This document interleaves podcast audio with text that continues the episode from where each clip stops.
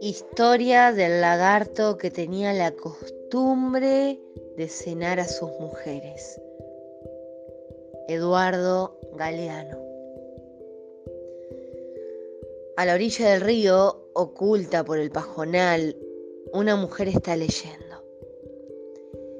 Érase que se era, cuenta el libro, un señor de vasto señorío. Todo le pertenecía. El pueblo de Lucanamarca y lo demás acá y lo demás allá, las bestias señaladas y las cimarronas, las gentes mansas y las alzadas, todo, lo medido y lo baldío, lo seco y lo mojado, lo que tenía memoria y lo que tenía olvido. Pero aquel dueño de todo no tenía heredero cada día su mujer rezaba mil oraciones suplicando la gracia de un hijo y cada noche encendía mil velas. Dios estaba harto de los ruegos de aquella pesada que pedía lo que él no había querido dar y al fin, por no escucharla más o por divina misericordia, hizo el milagro. Y llegó la alegría del hogar. El niño tenía cara de gente y cuerpo de lagarto. Con el tiempo el niño habló, pero caminaba arrastrándose sobre la barriga.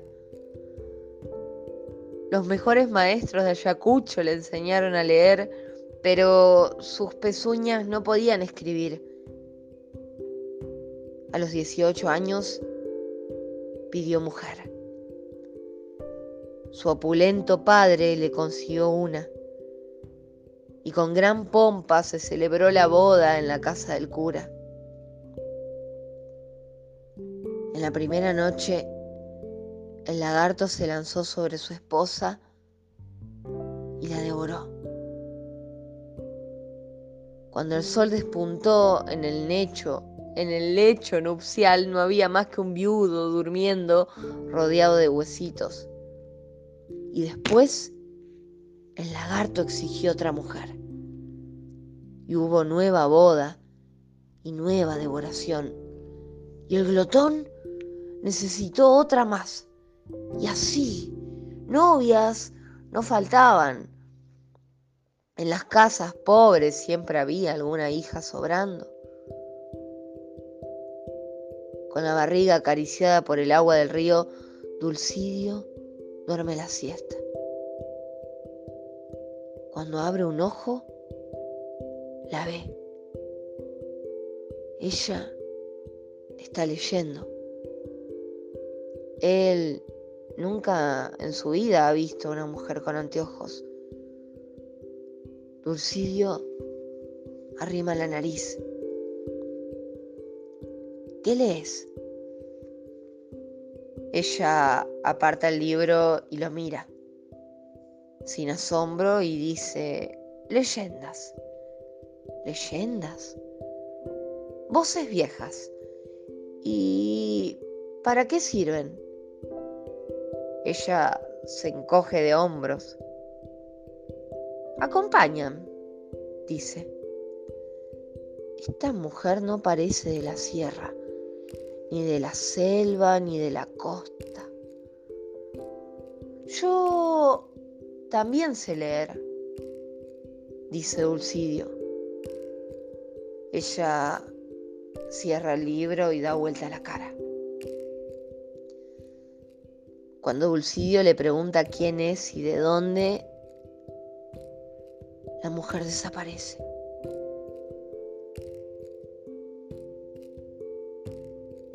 El domingo siguiente, cuando Dulcidio despierta de la siesta, ella está ahí, sin libro, pero con anteojos.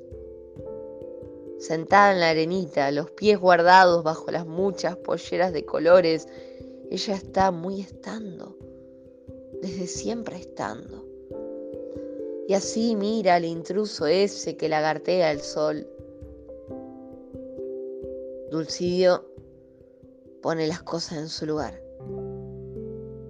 Alza una pata uñuda y la pasea sobre el horizonte de montañas azules. Hasta donde llegan los ojos, hasta donde llegan los pies, todo, dueño soy. Ella ni echa una ojeada al vasto reino y calla. Un silencio muy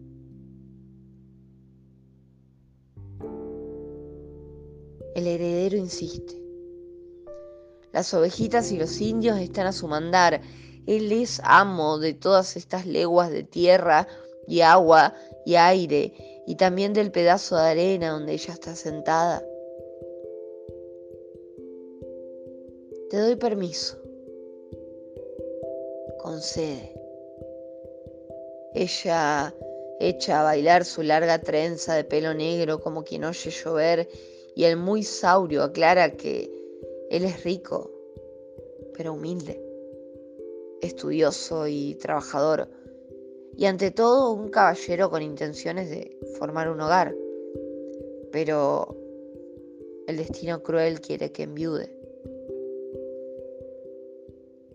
Inclinando la cabeza, ella medita ese misterio. Dulcidio vacila Susurra. ¿Puedo pedirte un favor? Y se le arrima de costadito ofreciendo el lomo. Rascame la espalda, suplica, que yo no llego. Ella extiende la mano, acaricia la ferruginosa coraza y elogia es una seda. Dulcidio se estremece y cierra los ojos y abre la boca y alza la cola y siente lo que nunca. Pero cuando da vuelta la cabeza, ella ya no está. arrastrándose a toda velocidad a través del pajonal, la busca al derecho y al revés y por los cuatro costados no hay rastros. Y el domingo siguiente ella no viene a la orilla del río y tampoco viene el otro domingo ni el otro. Desde que la vio, la ve y nada más ve. El dormilón no duerme el dragón no come. La alcoba de Dulcidio ya no es el feliz santuario donde él reposaba amparado por sus difuntas esposas. Las fotos de ella siguen ahí, tapizando las paredes de arriba abajo, con sus marcos en forma de corazón y sus guirnaldas de azares, pero Dulcidio, condenado a la soledad, yace hundido en las cobijas y en la melancolía. Médicos y curanderos acuden desde lejos y ninguno puede nada ante el vuelo de la fiebre y el derrumbe de todo lo demás.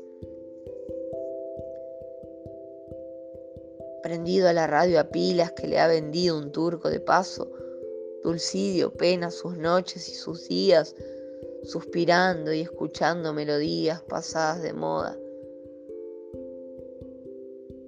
Los padres desesperados lo miran marchitarse.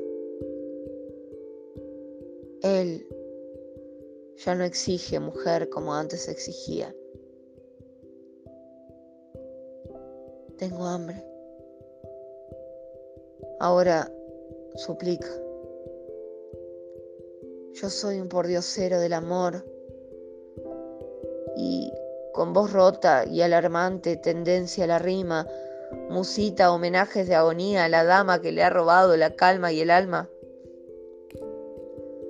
Toda la servidumbre se lanza a buscarla.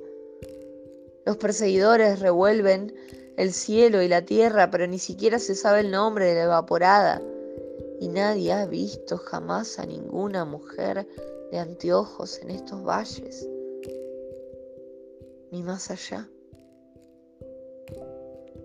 En la tarde de un domingo, Dulcidios tiene una corazonada.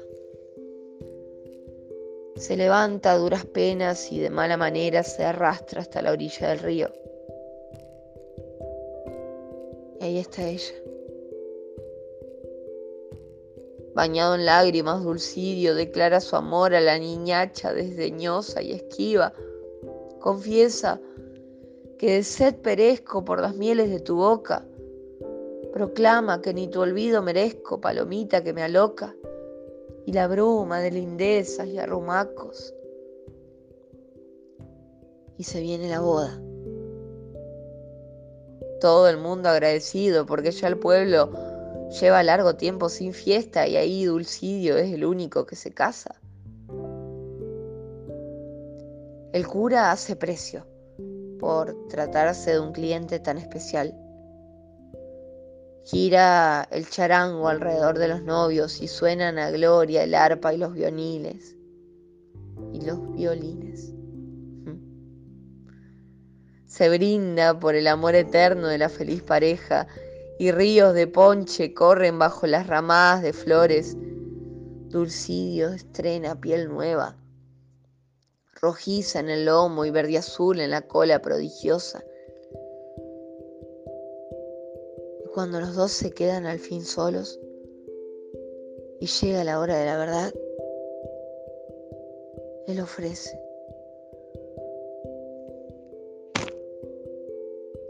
Te doy mi corazón. Pisalo sin compasión. Ella apaga la vela de un soplido, deja caer su vestido de novia esponjoso de encajes, se saca lentamente los anteojos y le dice, no seas huevón, déjate de pendejadas. De un tirón lo desenvaina y arroja la piel al suelo y abraza su cuerpo desnudo y lo arde.